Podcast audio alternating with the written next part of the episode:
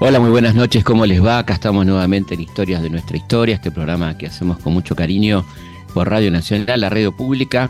En este caso vamos a una entrevista que hemos realizado hace unos años con un personaje muy interesante, un testigo de primera mano del poder en Argentina, Víctor Buje, o Boucher, ¿eh? hay dos maneras de, decirlo. A mí me gusta más Víctor Boucher este fotógrafo presidencial desde hace décadas, muchas décadas, antes de la democracia y toda la democracia. Así que se imagina la cantidad de historias que tiene para contarnos. Víctor, testigo de primera hora de muchas cosas que pasaron en la Casa Rosada, muchos acontecimientos determinantes de la historia argentina. Así que nos pareció muy interesante charlar con él y creo que les va a gustar mucho este programa. Así que ahí vamos con esta entrevista al fotógrafo de la Casa Rosada. Víctor Boucher. ¿Cuáles son los fantasmas que habitan acá en este, este lugar tan impresionante, ¿no? El que estamos. Ah, ¿Qué pregunta? Hay fantasmas, ¿no? Sí, hay fantasmas, sí. Yo el, primer fantasma que creo que, pude conocer lo conocí en el balcón de Perón, que yo denomino el balcón de Perón, ¿no? Y yo de pibe, en los 70 y antes como como hijo de fotógrafo siempre uno estaba acostumbrado a mirar ese balcón, ¿no? Como el, balcón que marca los latidos de, la política, ¿no? Diríamos. Y bueno, ya como fotógrafo tuve la suerte de, hacer fotos desde ahí, ¿no? Y digo que hay, hay algún fantasmita, porque todos los que se subieron ahí después de Perón no le fue nada bien. Y yo te lo, ubico, yo te lo ubico en el, yo creo que aparece y les toca, les toca el pantalón a ellos, ¿viste? Siempre tuve esa imagen. Este, parecería una pregunta armada, pero no lo es. nunca lo conté lo de los, fantasmas, pero en el balcón de Perón hay fantasmas. Y todos los muchachos que se subieron ahí, en alguna, de alguna otra manera, eh, tuvieron algún inconveniente con la, con ¿Y vos empezaste a trabajar acá cuándo? En el 78. Ajá. Videla. Videla. Videla y a los yo venía de algunas editoriales de estar colaborando y algunos a, los tres o cuatro meses acá había un gran fotógrafo que era Higinio González un tipo que realmente resistido como los grandes siempre pero un tipo que supo capturar los, momentos del proceso como pocos para recordarte te hablo de la foto de los tres comandantes gritando el gol, en, el mundial que creo que es definitiva, la foto es una foto que va a crecer con los años. ¿Y vos entraste justo en la época del Mundial? O? Sí, justo en el ah. Mundial. Justo en el Mundial. Yo me acuerdo que trabajaba para un editor, para, en esa época en el Mundial colaboré para un diario de acá de Capital y iba a hacer, me tocaba hacer los festejos de la gente como fotógrafo. ¿Y cómo era Videla como persona? Videla era buen día, buenas tardes. Eso lo dice a Víctor ahora que pasaron 30 años, que ahora que, he pasado por distintos... Sí, ahora podés, hablar, tranquilo, no, Claro, no, pues yo podría decir cosas, ¿quién me las, quién me las desmiente? No, no, claro. Mi viejo fue el que me la colgó la cámara y mi viejo se merecía que yo lo, este, lo homenajeara de alguna manera. ¿no? Lo honrara, digamos. Lo honrara, diré. Tratando de este, ser lo que, bueno, con lo que, los años a mí me... ¿Y cómo fue que te colgó la cámara? ¿Cuándo fue? La colgó, así querés ser fotógrafo, toma, andás acá. Y bueno. ¿Qué cámara era? Era una Nikon, una Nikon, la Nikon, Nikon F me parece. Sí. Este, yo no sabía ni cargar un rollo. Pero yo mamé eso debido a que en mi casa, en la época de la fotografía analógica, Después de la cena se armaba la cubeta, la ampliadora y a copiar, porque mi viejo era chivero, el que hacía los chivos, los famosos chivos. Fue el tipo que más fotografías le sacó a todos los jugadores de la década del 60 al 80. ¿Dónde laburaba tu hijo? En La Nación, pero aparte hacía su trabajo en las canchas. Pasó por crítica, democracia. tipo mm. muy. ¿Y cómo te llevabas con los ácidos y todas esas cosas? Estamos hablando de ácidos de fotografía, que nadie entienda mal, por favor. No, los ácidos, los ácidos te, terminan comiendo, ¿no? Porque eh, uno ahora que tiene la posibilidad de no manipular todo ese tipo de, drogas, este, mm. este, no es menor, ¿no? La, cubeta tenía el ácido acético que por momentos si te caía la, te caía mal la proporción, arruinabas el laboratorio y te tardaba un o el fijador mismo, ¿no? Claro. El fijador acá, el laboratorio nuestro queda acá en la cúpula del lado derecho mirando de la plaza.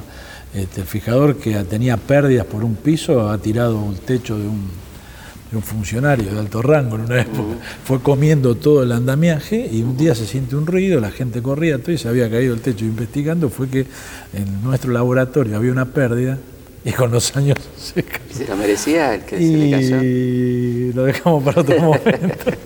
Está bien. Bueno, y, y empezaste a sacar fotos. ¿qué- ¿Cuáles fueron tus primeras fotos? ¿Qué, cómo Bueno, cuando eso? decido volver a gobierno, ya la primera foto que me propongo hacer es una de Videla, que vos la vas a ver, que es la que él mira por la ventana hacia la Plaza Colón, ¿no? que esa es la fotografía que a mí me, me produce la sensación de saber de que estaba comenzando a hacer lo que yo. Terminé por hacer, diríamos. O sea, ¿no? mira a la plaza de, de Perón, sino a la plaza de Colón. A la Plaza de Colón, claro, exactamente, la Plaza Todo de un Colón. símbolo, ¿no? Sí. Todo un símbolo y todo, todo un gesto de él, porque él lo hacía siempre, ignorando nuestra presencia, que no éramos muchos, porque en esa época generalmente cubría el canal oficial y el fotógrafo oficial. Claro. Eh, Y que... hablando de oficial, lo que yo siempre con los años descubrí y que pude embarcarlo dentro de una frase, que era que la fotografía que yo hice y la que estoy haciendo no es oficialista, digamos, Ujú, Es oficial. es oficial. Claro. Es registrar lo que Un pasa acá registro. adentro. Ujú. ¿Y qué sentiste cuando, o qué sentías cuando sacabas esa Cuando yo revelo y me encuentro con esa imagen que prácticamente la- la- me, me- me- me- conmueve en la, en la mirada que yo hago en el fijador cuando se inspeccionaba la fotografía en esa época, Claro. del revelador al fijador, antes de pasar al fijador había una luz de inspección y miro la silueta y ahí me, me- es como que había nacido la, la historia eh, del, qui- de- de- de- del quiebre en el sentido de que se podía mostrar a estos tipos de otra manera. De otra manera. Sí, totalmente. Esa fue la que me llevó. Y cada a- vez que agarraste la cámara tenías un poco esa intención. Y sí, sí, sí, sí, sí, sí, porque la, el corte de cinta yo no lo fotografío, Claro. como sim- simbolismo de lo que no, lo que no hay que hacer. Lo que Vos no- viajaste con él, hiciste los viajes, todo. Y estos muchachos no viajaban mucho porque Japón, tenían limitado. a China. Sí, a China no fue un. Yo era. eh, tenía este- En esa época se hacía cola para viajar Ah, y claro. le tocó a unos muchachos que estaban antes, mucho antes que yo, desde la época de Perón. Y viajaron ellos, pero el proceso no, no salía de, ¿Y de podías los escuchar? límites de los Sí. límites de Latinoamérica. Claro, puedes escuchar conversaciones, por ejemplo, cuando vino la comisión, ¿estabas vos cuando vino la comisión de derechos humanos? Sí, pero era, era fotografía y a- a inmediatamente partir para afuera, no había un diálogo, era el protocolo más bien. Este. no, no. Sí, aparte que lo mío, para no, lo mío en, en más de una oportunidad no pasa por escuchar, pasa por mirar. Yo trato de, de mirar y fotografiar más que nada, ¿no? Claro. Mirar para fotografiar. No con- estoy para escuchar, más allá de que se puede Sí, sí, escuchar. que te morís de ganas. Pero prefiero no escuchar y generar, Claro. generar la imagen a partir de la, de la sensación visual, no del oído, diríamos. Pero el oído a veces te ayuda. ¿Y alguna ¿no? anécdota que te acuerdes de, de la época de Videla? Sí. Y la anécdota que, que define, que define mi, mi etapa con él fue la foto, porque yo no, no tengo por qué acordarme de anécdotas que no, que no las pueda mostrar. diríamos. Obviamente, claro. Ese es mi, mi laburo, diríamos. Pero la foto de la nena que yo fotografía con él en, en Balcarce 50 creo que, que define una situación que habla no solo de, de él, sino de, de todo el país, porque de repente la foto era angelical y con los años terminó no siendo angelical. Videla acariciando una criatura, ¿no? Eso- creería que esa es una etapa, una foto que define la etapa, ¿no? de. ¿Y Viola? Y Viola pasó como rápido por acá, ¿no? Ujú. ¿Y el trato? Traes así que hay una foto que yo tengo de él asumiendo el día de la Asunción y si vos observás detenidamente no hay nadie en la calle. Claro, es nadie, una foto terminada. Nadie. Nadie. No, toda la federal, eh, la federal eh, haciendo una escolta este, protocolar, diríamos, pero no había gente. Claro. ¿Y era el mismo trato, así distante? Eh, o quizás Viola era un tipo de como distinto a Videla, ¿no? En el sentido de que quizás saludaba, pero o hacía, se lo veía haciendo algún chiste, ya era un tipo de por sí fumador, este, era otra forma, ¿no? Te está hablando el fotógrafo de ellos, ¿no? No, está bien, bueno, no de ellos. De, ellos en el sentido, de, que, de, que, mi responsabilidad es, verlos a ellos a través de una cámara. ¿Alguna vez se metieron con alguna foto tuya? ¿Te dijeron, esta no me gusta? No, nunca me pasó. No. Podría decir que sí, ¿no? Porque en este país se miente tanto. Claro, no, pero no. Podría decir que sí, pero no, la verdad que no. Y yo tuve esa suerte de que nadie, nadie se, se preocupó mucho por, por mis imágenes. Bueno, y otro que sí seguramente hablaba Galtieri, ese hablaba seguro. ¿Cómo era? Y Galtieri fue la antítesis de ellos también, ¿no? de ambos, diríamos. Fue un tipo más, más que, fue el primer tipo que yo creo que quiso ser Perón, después de Perón. Porque le gustaba el, balcón, el balcón, el balcón es terrible. Por eso lo del fantasma. El balcón, vos ves la plaza, como yo salgo como fotógrafo, yo me acuerdo que salía y la gente ya sabía que venía Galtieri, por ejemplo. Se tomó como referencia mi, mi personaje chiquito ahí. Y el hombre se creyó que era Perón, ¿viste? Se creyó que era Perón. Así terminó, ¿no? O sea que el, fantasma funciona. Sí, sí, sí, no me cabe duda. ¿Y qué recuerdos tenés de, de Galtieri? Y Galtieri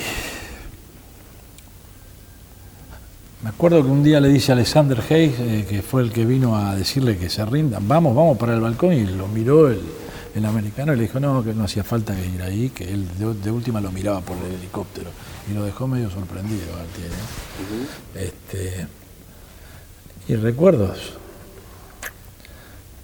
verlo arrollado como lo vi ante el Papa, ¿viste?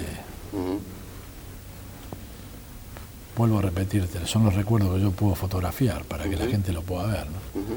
Si no, el otro capaz que... No, bueno, pero no importa. sí, no, no, yo creo que él, en un momento, él en un momento se creo que era, que era, bueno, volviendo a lo mismo, que era Perón y, ahí sí fue terrible, ¿no? Porque, claro, salió dos o tres veces al balcón y tenía cientos de miles de personas en la calle, ¿viste? Y el 2 de, vos fíjate que el, el 30 de marzo hubo una represión acá que nosotros la vimos desde la ventana. ¿Cómo se veía desde acá eso? Horrible, horrible, horrible, fue terrible porque la gente llegó hasta casi, hasta, había un vallado en la plaza y llegó hasta ahí, después no sé qué pasó y fue terrible toda la, la, situación. Este, y eso fue el 30 de marzo, el 2 de abril, la misma plaza con el tipo que mandó a reprimir, diríamos eso. Una cosa que yo la llevo grabada como algo terrible, ¿no? En 48 horas lo que pasó en la Argentina, ¿no? Un día del año pasado, el 30 de marzo del 82, y los amigos del Che José, vení, vamos a Plaza de Mayo, vamos a mostrarle al gobierno qué contento estamos con ellos. Voy a Plaza de Mayo. Cuando llegué, lo encontré Lorenzo Miguel, lloraba. Ubaldini, lloraba. Este que fue el gobernador de La Rioja, de las pastillas, lloraba también. Este que fue el ministro Otero, lloraba. Digo, ¿qué pasa, muchachos? La emoción del reencuentro. Dice, ¿qué emoción? Emoción la papa fritas. Están tirando con gas lacrimógenos acá. Pasó un muchacho corriendo, me dejó un cartel en la mano, decía, queremos cobrar. Apareció un vigilante a caballo y me dijo, ¿quieres cobrar? Mire, me reventó a bastonazos. Yo empecé a gritar, soy el tío de Tatamori. Me levantó del traste, me metió en un celular, me mandaron a devoto. Me tuvieron hasta el día 2 de abril. El 2 de abril me soltaron otra vez. Llegué a la calle y dijo, José, Vamos otra vez a Plaza de Mayo. Digo, ¿pero qué pasa? Es una miniserie esto. Nos quieren reventar a bastonazos en episodio. Me metieron en una manifestación, aparecí en Plaza de Mayo. Pero qué trato diferente esta vez, ¿eh? Don José no quiere un cafecito. Don José, póngase la sombra que hay muchos hoy. Mire, en un minuto la Plaza de Mayo estaba así de gente. No podía creer, la gente gritaba, Galtieri Corazón, Galtieri Galtieri Corazón. Mire, yo no podía creer, disimuladamente, me puse la mano en el bolsillo y me apreté un menisco para ver si estaba despierto o estaba soñando. Mire, salió Galtieri al balcón, levantaba una mano así, la gente gritaba que levante la otra, que levante la otra. Él tenía ganas, ¿no? Pero los edecanes no lo dejaban, lo tenían agarrar así. De repente le pusieron un micrófono acá en la boca y dijo, compa. Mire, cuando él dijo compa, a mí se me reventó el elástico del calzoncillo y todo el calzoncillo se me subió acá arriba de la garganta. Menos mal que dijo compatriotas, si no yo me desmayo ahí. Mire, cantamos la marcha peronista, cantamos la marcha radical, cantamos la marcha del deporte, cantamos la marcha nupcial. Yo no sabía qué estaba pasando, pero Buenos Aires era otra vez la reina del plata. Entonces hubo un silencio y yo grité, ¡Viva la reina! Me reventaron a bastonazos, me agarraron el traste, me metieron otra en un camión y me llevaron a devoto. ¿Cómo no iba a tener cara de bragueta yo? Y después, este, cuando se produce Malvinas, ¿viajás con él a Malvinas? Yo llego hasta el avión, fotografío el, el, ingreso al avión de él y fotografío, lo fotografío a él con, con algunos representantes de la iglesia argentina, católica, y automáticamente me piden que baje. Yo me quería quedar, pero no pude. Me acuerdo que pedí permiso para, para ir acá y me dijeron que no, que no, no había posibilidades. Después yo tengo una, una historieta ahí media entre divertida y dramática, que es siempre relacionado con la fotografía. ¿no? Un, un, colega mío de acá de Casa Gobierno me dice, che, Víctor, fíjate esta foto. Y era la, una foto de las Malvinas eh, satelital, Ajá. que la había obtenido él en la NASA, como cualquier peatón que anda por, por, la NASA y pide una foto, que ahora es tan común ver nuestra terraza sí, por sí. internet. ¿no? Bueno, más o menos era, la, la, foto era toda Malvinas este, desde el cielo, del satélite, y yo me acuerdo que este, eh, me llaman de las, eh, la censura era terrible acá. Yo me acuerdo que nadie tenía material. A mí me seguían, a mí me llamaban de todas las editoriales del mundo, de todas las agencias internacionales me llamaban porque querían algo. Claro. Después se fueron descubriendo que uh -huh. hubo montajes, que hubo aviones que no existían. Uh -huh. Entonces, llamé a una editorial y le ofrezco la foto. Le digo, mira, tengo la fotografía de Malvinas satelital. Yo te cuento que fui uno de los, de la, una, una, de las víctimas, de las tantas víctimas de la acción psicológica. Acá nadie sabía nada. Uh -huh. Es más, yo era un tipo que creía que era todo verdad lo que estaba pasando. Claro.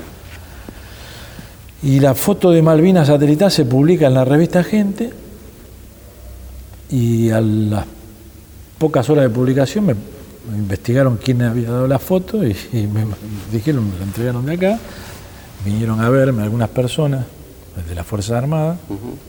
No muy amigables.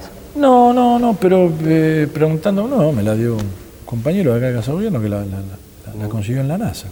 Tuve que copiar 400 fotos para distintos lugares, acá las copiamos todos los que laburamos acá porque no la tenían, uh -huh. no la tenían. Interesante. Dentro de lo que era la guerra. Claro. No tenían la foto del satélite. No tenían la foto donde el lugar donde iban a atacar y todo eso. Todo un símbolo. Imagínate, ahí empecé a, a, a, descender en mi entusiasmo. Claro. Dije, esto está pasando algo raro. ¿eh? Claro. Puede ser que se, se pasó esto entre, uh -huh. entre, el pibe que me dio la foto y yo, como, una guerra sin, sin, sin, nada, sin logística. Y así fue. Y así fue, y así no fue. Uh -huh. Y bueno, estuviste obviamente cubriendo la visita del Papa, ¿no? Sí, uh -huh. siempre. Con el Papa, yo creo que va a ser el que el argentino nomás lo fotografió al Papa. Que viene justamente en el momento viene de la Malvinas. Uh -huh. Sí. ¿Y esto se... Yo me acuerdo que cuando vamos a la partida, este, la interna ya entre las fuerzas era bastante eh, marcada, entre la Fuerza Aérea, el Ejército, la uh -huh. Marina. Y yo me, eh, estaba como fotógrafo de Galtieri, yo que era el fotógrafo de la Casa de Gobierno, y este, en el Ezeiza, y vinieron dos muchachos de civil y me llevaron sin preguntarle, dije, mira que yo trabajo en Casa de Gobierno, estoy adentro y no pude fotografiar la, la partida del Papa. Uh -huh. ¿Y por qué? Porque era de, de, se creían que era un fotógrafo del ejército. Ah, y los muchachos de Fuerza Aérea se pusieron nerviosos y me llevaron a una, una, una, celda. Después uh -huh. los, la, los, colegas me vinieron a, a, a buscar. ¿no? Ajá. pero quedé, permanecí dos horas y media en una celdita bastante incómoda, incómoda y, y sucia. Bueno, y se produce el 14 de junio, ¿vos estás acá cuando, cuando se produce la manifestación frente a la casa? Yo acá llega la versión de que Galtieri iba a anunciar la rendición desde los balcones. Entonces, como ya foto de los balcones tenía, y era de noche, y era una, eh, una situación fotográficamente incompatible desde lo que era el balcón y la plaza, decido ir abajo. Y bueno, Galtieri nunca salió, ¿no? Cagaron a palo a todo el mundo. No salió porque salía. No, no, claro. Pero no, no, yo, yo pensé que no terminaba bien ese día. A mí me la pasé mal. Había además una cierta eh, cuestión con la prensa. Sí, la gente estaba enojada con los medios. Fue atacado el móvil de Canal 7 en ese momento. ¿Mm? Varios, varios colegas fueron. Claro. Porque sintieron, lo mismo. Claro, sintieron como que eran parte de, del aparato informativo, que por supuesto los colegas no tenían nada que ver, eran trabajadores, ¿no? Pero, pero la liga, la liga sí, sí, sí, sí, rompieron varias cámaras, todo. ¿no? ¿Cuál era el clima acá adentro en ese momento? El clima acá adentro no quedó nadie.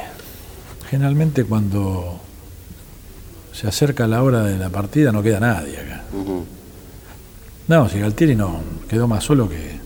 Es más, creo que él se va al comando en jefe y después vuelve, fue la famosa noche que él viene a pernoctar, hicieron algún laburo así medio raro de irse y volver, pero no quedó nadie, quedó solo él. ¿Y esa foto de Galtieri con San Martín? Esa foto de Galtieri, mira qué memoria que tenés. Yo me había olvidado de esa foto. Esa foto, inolvidable. Esa, foto. él lo mira a San Martín y dice, a este sí que no lo cagaron. Y se puso el poncho y se fue. Eso fue lo último que dijo Galtieri acá y después ya bajó llorando él y el hijo. O sea que no le dio vergüenza a San Martín, sino que se comparó. No, no, lo miró y dice, a vos, a este sí que no lo cagaron. Sigue creía, San Martín ahí. Creía que se podía comparar con San Martín. Ah, claro. bueno, bueno. Yo lo puse con Perón, pero para no llegar a tan arriba, pero bueno. Porque Perón. yo no sé si San Martín estuvo en el balcón, pero Perón estuvo. y, ¿viste? y aparte no es verdad. ¿Eh? No, no, no, le fue muy bien a San Martín, digamos, ¿no? En, en, cuanto a la relación con el poder. O sea que ni, ni siquiera sabía de historia tampoco mucho el, el, personaje que estamos hablando. Nefasto, Galtieri. No. Bueno, y, viene esa etapa de Viñones, ¿no? Esa transición. ¿Cómo era esto, estar acá adentro en esos momentos? Imagino que complicado, ¿no? Y Viñones... Pero no, no Asumió y lo primero que hizo es sacarse la foto con los atributos presidenciales. Mm, se la creyó, digamos. Ah. Y que acá te la cree. Claro. Se la cree, ¿vale? Se la cree, claro, sí, sí. Ese creyó. Esta, yo digo, la alfombra roja te mata. hay, Que, hay que bajando. Te mata. Ten cuidado. Ten cuidado. Después revisa bien las suelas, todo, porque es todo un tema. Es brava. No, lo que se creen que la alfombra tiene dueño. Claro. Boleta. Claro. es así, ¿eh? siempre pasó. Yo lo digo porque lo vi, no es porque lo vi. ¿Y, te, y te llamaron para sacar la foto oficial, sí, digamos? Sí, sí, Tuve que hacer la foto como presidente de la República. Bueno, ¿y Alfonsín? ¿Cómo fue la cosa con Alfonsín? Yo me acuerdo que debido a mi laburo acá adentro, toda la Asociación de Reporteros Gráficos, que es la que nos nuclea, me, le, comunican al vocero de, Alfonsín en ese momento, que era José Ignacio López, eh, que más que vocero era un, colega y un, tipo que yo tenía alguna relación por intermedio de mi padre, que en común acuerdo habían decidido que yo sería el responsable de fotografiar todo lo que sería ese circuito de Asunción y demás, y enviar a los medios un poco un reconocimiento al laburo que yo había hecho acá en estos años y demás, y a mí que te imaginas que para mí fue un, honor haber recibido esa posibilidad. Bueno, y arranqué, me fui a presentar, me presentaron, Alfonsín, ¿qué tal? Nada, como si nada. Te imaginas que yo venía de los milicos. Claro. Y bueno, al otro día me presenté en el Panamericano y arrancamos, arrancamos. Para mí fue toda una novedad poder haber... A veces digo que uno tiene que ser un agradecido porque dentro de la desgracia, poder fotografiar a la dictadura y después fotografiar a la democracia, eso te marca más la diferencia que hay entre un sistema y otro, más allá de lo que de todos los conflictos que puede generar la democracia y demás, ¿no? Pero bueno. ¿Cómo había cambiado tu mirada en ese momento? Y mi mirada apareció gente Apareció la gente. Apareció la gente. Apareció la gente que Alfonsín lo, victorió desde el cabildo y apareció la gente también que yo vi cuando lo insultaba en los últimos días. Pero estaba la gente, no estaba el silencio, no estaba la censura, no estaba, había, quizás había otro tipo de, situaciones, pero se escuchaba la gente. Y había diálogo, se, hablaba. O sea... Y a vos no te va tan mal gordito, fue un diálogo histórico. Pero también con vos, digo, ¿no? O sea... Yo trato de, de, que no se genere una relación así con el presidente de turno. Hablemos de la democracia, ¿no? Porque eso después me, provocaría. Igual hay un diálogo, pero no, es ese diálogo de lo. Mi viejo me contaba que Perón dijo un día: Estoy rodeado de alcahuetes y adulones. Y todos aplaudían, ¿viste? Yo no quiero ser parte de eso, quiero ser el fotógrafo. Claro. Con el respeto que merece la investidura de turno, pero quiero ser el fotógrafo. ¿Cuál es la foto, las fotos de, Alfonsín que vos te acuerdas? Y la foto del Cabildo es una que es la que, la que, la que le abre la puerta al, sistema, diríamos, ¿no? Es un poco el, ventanal de la democracia, ¿no? Esa foto de Se reinaugura la, democracia. Tal cual. Y de ahí saltamos, podemos saltar a tablada con todo lo que implicó eso para, los que estábamos acá adentro, que, no se podía llegar, nunca podíamos llegar, porque había amenaza de que nos iban a, cagar a tiros y demás. Y bueno. ¿Estuviste entablado? Sí, y, después Alfonsín y Menem caminando de espalda cuando Alfonsín lo llama a Menem para adelantar la entrega del, poder, ¿no? Tres imágenes. con el pueblo. que hablaron en ese Sí, sí, tal cual. Lo supe después de años, porque un día Alfonsín vino a una muestra mía y, ya con los años le digo, presidente, ¿por qué no me cuenta que hablar acá? Porque yo fui el único que, oh, mirá vos, acá yo le dije, Carlos, ¿cuándo querés asumir? Y él me dijo, ya, en, un riojano claro, me dijo. Así que el epígrafe ese es original de esa foto, ¿no? Me lo contó Alfonsín. Y bueno, yo creo que esas tres fotos... Hay una, una más, ¿no? La de Semana Santa seguramente, ¿no? Sí, lo que pasa es que la Semana Santa no está, porque yo me, asusté y no la hice. este, ¿Te asustaste? Lo acompañé a, él hasta allá, hasta la no, me uh Pero casi. sí acá, ¿no? Sí acá. No, no, yo estuve en todo momento. Me acuerdo que en el balcón la plaza cantaba, un, almirante Arosa, me parece que era el jefe de la Armada, me preguntó qué cantan y la plaza cantaba, no se atreven, no se atreven, si se atreven les quemamos los cuarteles. Y yo lo tenía el canto ese, se lo conté en la oreja y yo claro. ¿Cómo puede ser que le esté contando a un, a un almirante lo que dice la gente, que les iban a quemar los cuarteles? Y bueno, de ahí arrancamos para Campo de Mayo. Yo siempre digo que ese hubiese sido un día terrible si no hubiese terminado como terminó, porque desde el helicóptero yo percibí lo que nunca y lo que te permite la mirada desde el cielo, digamos, ¿no? que es este, en la clase alta de San Isidro y la de la villa, los dos saludando y apoyando. Algunos con palos, otros con manteles, otros con, banderas al, paso del helicóptero. Claro.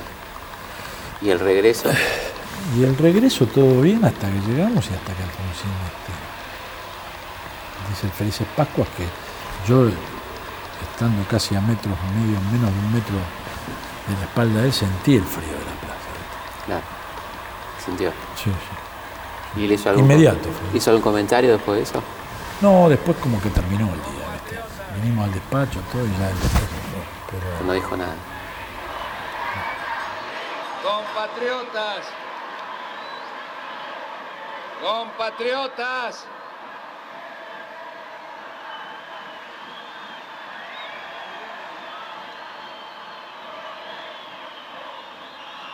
compatriotas, felices Pascuas.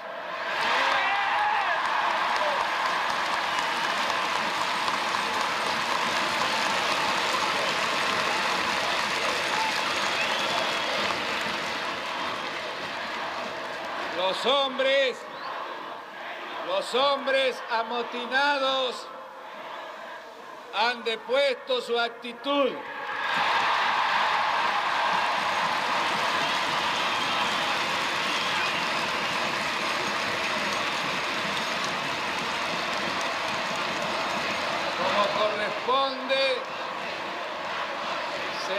Detenidos y sometidos a la justicia. Vamos a una pausa y seguimos aquí en Historias de nuestra historia. Felipe Piña hace Historias de nuestra historia por Nacional AM870, la radio pública. Seguimos en Historias de nuestra historia.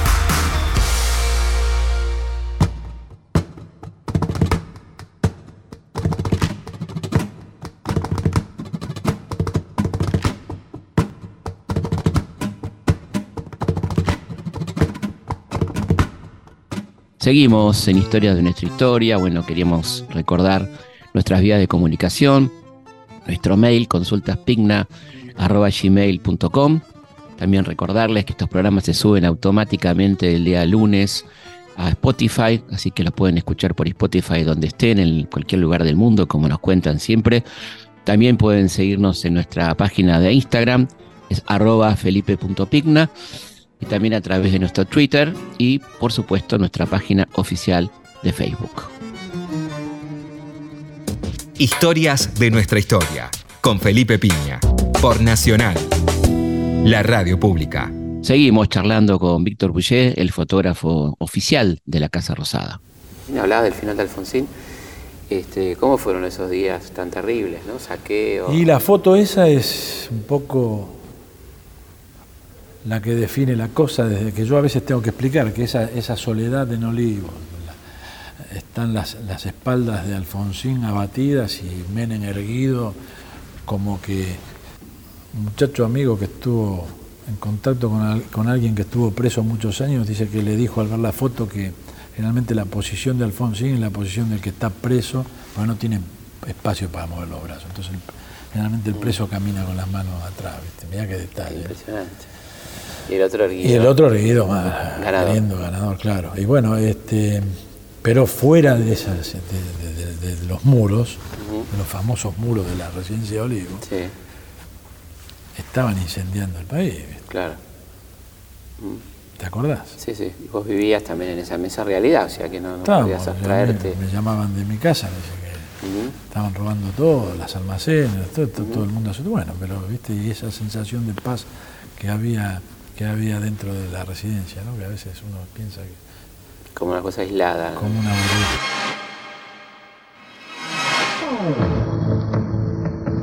Menem el que avanza.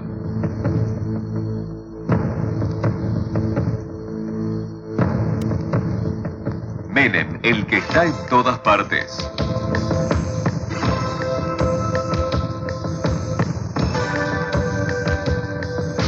Menem el que esperamos.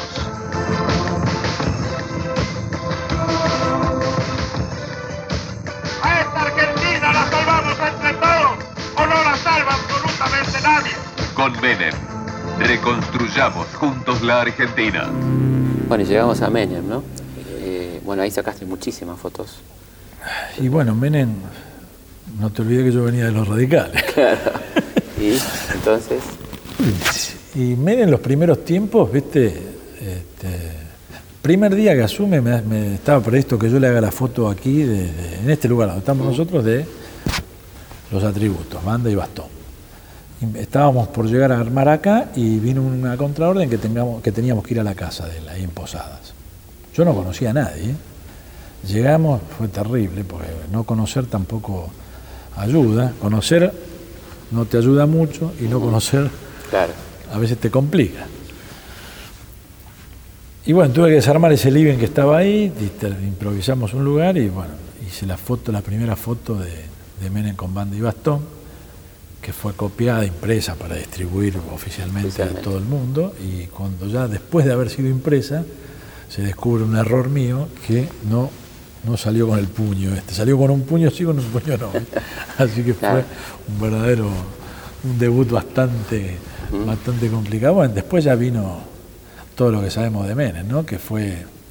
Pero no está de más de recordar. No, no, no, no, es que lo que pasa es que yo hago fotos para no olvidar también. Claro. Pero de todas maneras, Menem a mí me, me hace volver a mis inicios como fotógrafo porque reúne todas las condiciones que reunían algunos muchachos en distintas actividades en la editorial, pues dice fútbol, básquet, camping, pesca. Hacía todas las secciones. Exactamente. Así que este, bueno, paso por, algunas editoriales que me dieron la posibilidad de hacer algunos deportes me sirvió. claro, tuviste que hacer básquet. El, el, mismo, sí, sí, básquet, golf. Fútbol, fútbol. Claro no solo hice fútbol, sino que hice fútbol en el despacho, en un, en un, cabeza con, con Pelé, Así que este. Después la visita de, los Rolling De los Rolling bueno, eso también eso fue el momento sublime de lo que fue, lo que marcaría la época de él, ¿no? Digamos, traje amarillo frente a un Jagger casi vestido de colegial, ¿no? Bueno, después el, el, faso del indulto, que le llamo yo, ¿no? Menem no había fumado mucho en público y se fumó un cigarrillo que lo fuma después de haber indultado a, estos muchachos. A todos los muchachos. Y vos estabas en ese Y ese faso, ese cigarrillo, esa foto para mí fue una de las fotos impresionantes mías. ¿Qué sentiste vos en ¿Qué, qué, Era el faso después del indulto. Después lo demás que sé, pero esa sensación, porque la foto del indulto fui el único tipo que la, que la fotografió cuando él la anunció pero la, el estado de ánimo se refleja en esa foto. ¿Y qué estado de ánimo se refleja? ¿Qué, no, yo creo que quedó dentro de, Él se quedó dentro del mismo ¿eh? ese día. ¿Vos decís que le dolió? Yo no sé, porque ya estaría. Yo lo que creo que este, eh, se fumó ese cigarrillo por algo. Mm, cosa que no hacía habitualmente. Claro. Yo lo que vi que él, este, después del anuncio, él quedó dentro de ese cigarrillo, por eso yo la foto la, la, explico, dentro de ese cigarrillo en una situación no común claro. en sus 10 años. No era habitual. Sí, creo que fue una, como que se separó ese día. ¿Y qué otra foto que recordás de, del menemismo? Tantas fotos. Muchas, son 10 años. No importa, tenemos tiempo. No, no, la, la imagen de él llorando en el féretro de su ah. hijo no es se acabó la risa ahí, ¿no? Se acabó el... Era la primera vez que yo fotografiaba a un presidente llorando. Así que no, no, fue menor esa noche en Olivos y después un día que fue a la tumba, que me acuerdo que lo estaba esperando Maradona, y yo no tenía muchas intenciones de molestar en ese momento, porque a veces uno tiene que estar y no estar, ¿no? Claro. Como Pentrelli, mi viejo me dijo, acordate de Pentrelli, toco y me voy. Y usé, me acuerdo, el hombro de Maradona para sacar la foto de Menem rezando en su primera ida a la tumba del hijo. Así que este... ¿Y, la pizza con champán? Y la pizza con champán. A mí no. No sé cómo. No te tocó. No, no comí. No digo, pero. Se comen un par de Generalmente comen. No, pero digo, todo ese, ese ambiente, ¿no? Ese ambiente farandulesco que, que, que era esa, esa, esa presidencia, ¿no? En todas las épocas hay un montón de gente. Claro, sí. Hay, épocas que hay menos gente, hay épocas que hay más gente, hay épocas que siempre la gente está siempre la misma gente. Misma gente. La foto de, de Caballo con él, este, mirada desde donde yo la pude mirar, que es desde acá, desde el balcón del Salón Blanco, eh, es una foto que es la década del 90. La famosa década del 90 yo creo que es esa foto, ¿no? Ellos dos. Ellos dos abrazados, casi nariz con nariz. Hay una canción, ¿no? sí. Sí, sí, sí. Eh, Pero después, viste cómo fue, también desapareció Caballo. Momentáneamente. Después volví a sacar Momentáneamente. Lo de la Rúa. Claro, momentáneamente. De la misma manera. Desapareció momentáneamente. Fui al mismo lugar cuando subió Caballo y tengo la misma foto. Lo que pasa es que de la Rúa era más naricón. Entonces no se llegaron a, picotear con él. Claro. Bueno, y cuando la Rúa se acababa, eh, la diversión, la Ferrari y todo esto, ¿no? Venía alguien que, que decía que venía el trabajo, la salud, todo eso y una cierta seriedad, ¿no? Sí. Decía. Sí. Este, y yo cuando, no te olvidé como te volví a decir, que venía de, que venía de 10 años de menos. Yo cuando, A mí me querían sacar de acá. En un momento determinado, al segundo día de asumir, yo vengo a cubrir una actividad acá y de la Rúa me llama y me dice, venga. dije, oh, me dio salida. Y me acuerdo que estaba un edecán ahí y le dice, retírese usted. Así que me quedé yo solo con él en el despacho, ¿no? Y me dice, ¿cómo se envejece acá adentro? Y le digo, ¿por qué, presidente? No, porque yo veo la foto que le sacaste a Alfonsín cuando eh, arrancó y cómo, cómo terminó, me dice. Sin querer me marcaba la foto de espaldas, ¿no? Sin verle el rostro, ¿no? Pero otro, otro de los que notaron cómo se puede ir uno de ahí. Así que me dice, a partir de ahora vamos a tratar de hacer una foto todos los años para ver qué me pasa a mí. Bueno, presidente, le agradezco, te imaginas que para mí era un espaldarazo terrible, ¿no? Porque dije, bueno, porque generalmente yo digo de que se produce un encuentro, ¿no? Con, uno con el presidente de turno, pero a veces tarda. Claro. Y esa tardanza, algunos muchachos te quieren sacudir. Claro, lógicamente. ¿no? Así que bueno, comenzó el gobierno de la Rúa con esa, con esa situación y después comenzaron algunos inconvenientes, ¿no? De que él no entendía mucho cuál era mi actividad y yo... Pero no era muy difícil de entender cuál era tu actividad. La verdad que no. No. No presentaba mucha. Nunca. Mm. No, porque aparte yo no estoy escondido, yo estoy a la vista, yo no firmo de nada, yo estoy en la camarita. Estás ahí, claro. Y él como que siempre me espiaba, ¿viste? Y un día le saco una foto con un bonsai, él era, él era un experto en bonsai. Y yo hago una secuencia donde él disfruta de la plantita, la mira, la va tocando, todo, y entrego cuatro fotos, que los medios la habían utilizado de una forma, te imaginas, los primeros meses de gobierno, todo, todo el mundo con la expectativa de la alianza. Claro. Y bien. Este, y al tiempo la usan, una editorial lo usa y le pone política bonsai. Bueno, yo el otro día hay una reunión grande en Olivos voy y veo que no me, no me saluda el presidente. Digo, presidente, ¿qué pasa? Retírese de acá. Claro y que se había enojado por esa foto y yo volví acá, ya querían que me vaya, yo volví a pedir una audiencia con él, me atendió y le digo, presidente, yo no soy el culpable de que una foto un día genere un comentario y al tiempo genere otro comentario. Ahí es donde me di cuenta que la fotografía, no, me terminé de dar cuenta de la fotografía acá, eh, eh, eh, la fotografía que yo hacía, el, tiempo, el tiempo la, se hacía cargo de una forma terrible. ¿no? Claro para bien o para mal. La lectura de la fotografía. La lectura de la fotografía. La foto que un día dijo que viera era bueno, esa foto dijo la misma foto. La misma foto dijo que no. La foto del bonsai, que es una foto que donde se hablaba de la, relación de él con, ese tipo de jardinería o de que, como se llame, terminó generando un conflicto con él. ¿La foto de Videla con la nena? Lo mismo. No, la foto de Videla con la nena no, porque... no, no, no hubo pero no, problema vos, sino la lectura de cada momento, ¿no? Lo que claro, la foto de Videla con la nena después de 30 años se descubrió que no, era tan así. Yo me encontré con la nena. Estaba, está viva pero pasaron 30 años. Pero en ese momento ya había hablado ¿Pero cómo fue la historia de la foto de Videla con la nena? Y estábamos en la puerta, creo que se iba a inaugurar una un techo en el museo, una, especie de galería ahí abajo para que... Y se había cerrado todo el circuito para que salga él y había una mamá con una nena, justo en la puerta. Y yo estaba ahí. Y él la... Ah, y bajé el dedo. ¿Y no es una foto, son seis, siete. ¿Y cuando usted con la nena, qué, te dijo la nena? Ya grande. Que la han puteado siempre los amigos porque ¿Cómo te sacaste con ese? la nena tenía dos años, no, sabía, no sabíamos alguno de lo que. Más de un, argentino no Imagínate, pobrecita la nena. La piba, bueno. Pero bueno, este, ella vino a reconocerse porque se había visto, pero le habían dicho y que no, y se reconoció. Ah, ¿te vino a buscar? Sí, sí, sí. Ah, ¿cómo, sí, ¿cómo, fue estuvimos, eso? Estuvimos juntos.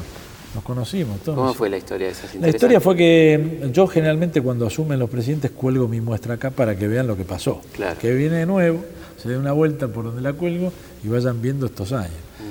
Entonces quedó colgada debido a que un montón de gente, en esa época el turismo estaba muy, muy arriba, en la época de, que asume de la Rúa.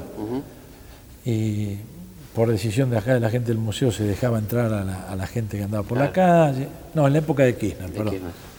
el presidente había dicho que entre en todo, que entre yo me pidieron que deje la muestra, cosa que a mí te imaginas que me, vino bárbaro, porque yo me encontraba con gente de todo tipo, de todo, de todo el mundo, guiada por gente de acá del museo, ¿no? que hacían una rutina en la Casa de Gobierno y después encontraba, se encontraban, mostraban la historia y la... Y bueno, entre una de las personas que llegó a la muestra fue María Eva. María Eva, sí. Para colmo. Impresionante. ¿Y qué te dijo? No, cuando yo me entero que voy a ver porque me llaman, y me señora, usted sabe que estuvo la nena, ¿qué? La nena que está con Videla, con eso. En serio, me dice, salí corriendo para la puerta, acá tenés que dejar tu documento. Hicimos una mirada ahí, bueno, al final la encontré. Y tardamos unos días, pero nos, comunicamos. Nada, sí, la piba se ríe, me dice, no puede ser que yo sea esto, ¿sabes cómo me verduguea todo el mundo? Y bueno, después salió alguna nota en alguno, algún diario, en algún colega, y más la castigaron, pobre. Bueno, pero ella se, pudo por lo menos sacar esa duda encima. Sí, era, ella trajo fotos de, cuando era chiquita y todo. Bueno, obviamente una foto ineludible es la, las últimas horas de la Rúa en la Casa Rosada, ¿no? No, bueno, lo de la Rúa te seguía comentando. Yo le, donde ahí donde yo le pido la, audiencia para, para generar el descargo mío, explicarle. Digo, presidente, yo no puedo hacerme cargo de los comentarios si son buenos o son malos. La foto está. No, pero vos me tenés que consultar. Bueno, pero yo no consulto. Mm. Yo considero que lo que hay que mostrar es lo que pasa acá adentro, dentro de, dentro de, los parámetros que uno tiene como profesional, ¿no? Este, bueno, quedamos ahí empatados, todo bien. Y cuando la Rúa pasaba de que había 50 fotógrafos acá, me decía siempre lo mismo, siempre lo mismo en el comentario de los colegas, y ese siempre lo mismo a mí me dijo que tenía que mostrar que no era siempre lo mismo. Y no fue siempre lo mismo. Yo de la Rúa creo que lo fotografié, tengo imágenes que están muy asociadas al recuerdo que dejó él por el paso acá adentro. Y bueno. ¿Qué quiere decir eso? Y tengo fotos que, muestran algunas, algunas situaciones de, de duda, de, estados de ánimo que, creo que se manifestaron, que fueron claros y evidentes para toda la sociedad, ¿no? Pero bueno, yo sentía que la sociedad hablaba de, de tal manera del presidente de turno. Y yo creo que hay fotos que muestran, puede ser su preocupación, su nerviosismo, sus dudas, sus, dudas, su estado de ánimo, como pocos. ¿eh?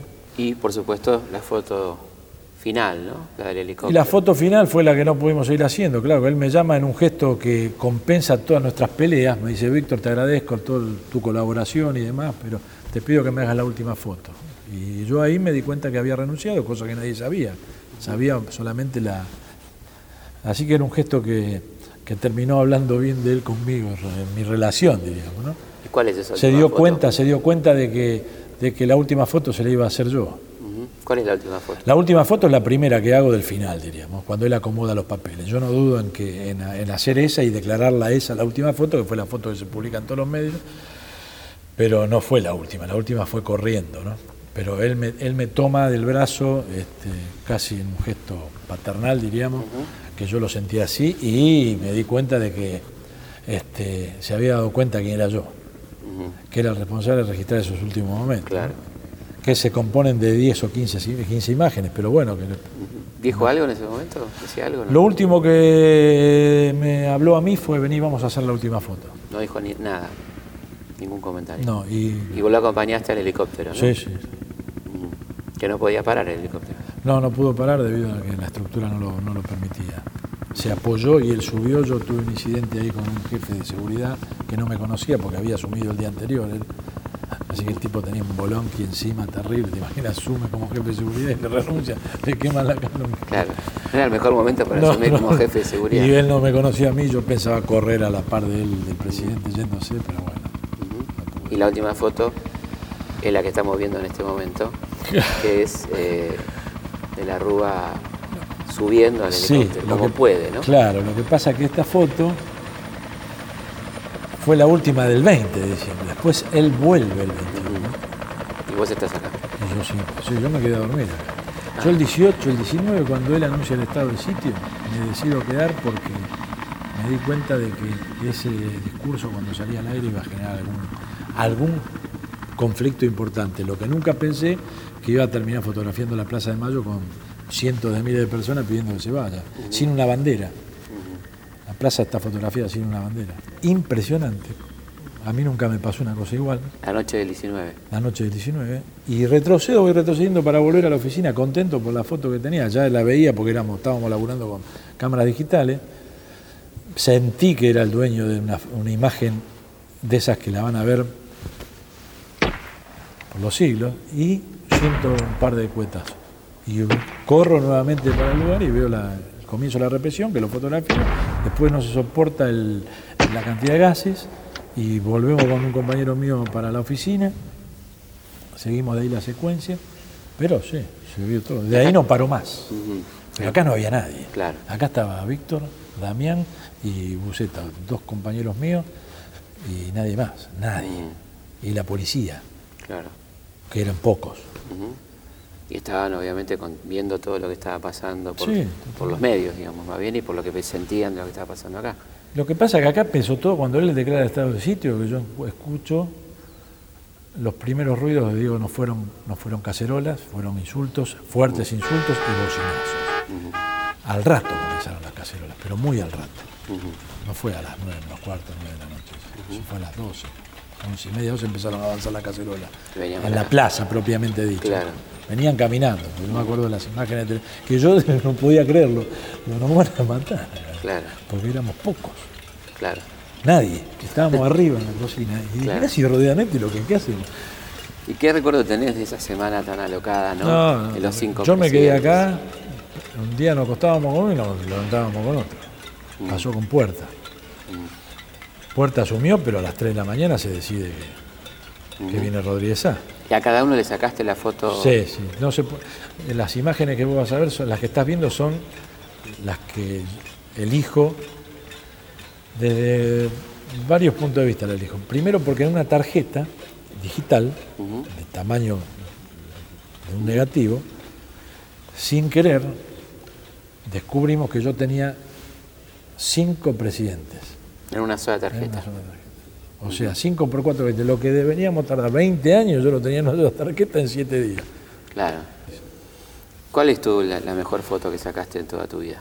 No, todo- no, todas son lindas. Falta no, sacarlo. no, a mí me gustan todas. Mi laburo me gusta, Pero ya me enamoré. algunas, y digamos, lo que pasa es que es un relato, eh, Claro. Felipe. Tu vida es un relato Es un absolutamente. relato. Si yo desprendo una, se- es como que empieza a tener alguna falencia ese, ese- ese- ese- ese relato que yo, que, que yo este, decidí este, conseguir. ¿Y nosotros podemos confiar en vos?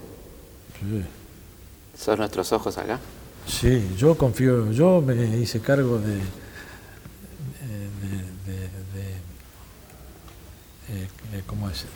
de poner como puerta de mi trabajo los ojos del busto de la República, que los conocí desde chiquito por, por la televisión, que me marcó en la asunción de, Camp- de Perón, me, lo me marcó mucho el, el busto lleno de gente, o en la de Campo, ahora no me acuerdo bien, y después mi relación con ella es impresionante. De gran compromiso. Sí, totalmente. Y esta vio más que yo. Se vio Muchísimas todo. gracias. Se vio todo. Ella vio todo y lo que tendrá para ver todavía. Eh, Esperemos, sí, porque no la van a correr, eh, no la pueden sacar, a no, ser que la, a no ser que la tapen. Pero está, está La han Martín, tapado, alguna vez- alguna vez la han tapado. Le han puesto una capucha y todo. Sí, pero no, no, pero ahí está. Mm. No van a poder. No, no. Yo por eso la elegí. Bueno, Víctor, muchísimas gracias. No, por favor, para Muchas mí es un honor haber estado con vos. eh. Muchísimas gracias. Bueno, estamos llegando al final del programa, esta entrevista al fotógrafo presidencial Víctor Boucher. Habrán escuchado ustedes sabrosas anécdotas e historias que tienen que ver mucho con la historia contemporánea argentina. Nos volvemos a encontrar, como siempre, el próximo viernes a las 22, aquí en Historias de nuestra historia. Historias de nuestra historia. Conducción, Felipe Piña. Producción, Cecilia Musioli. Archivo, Mariano Faín. Edición, Martín Mesuti.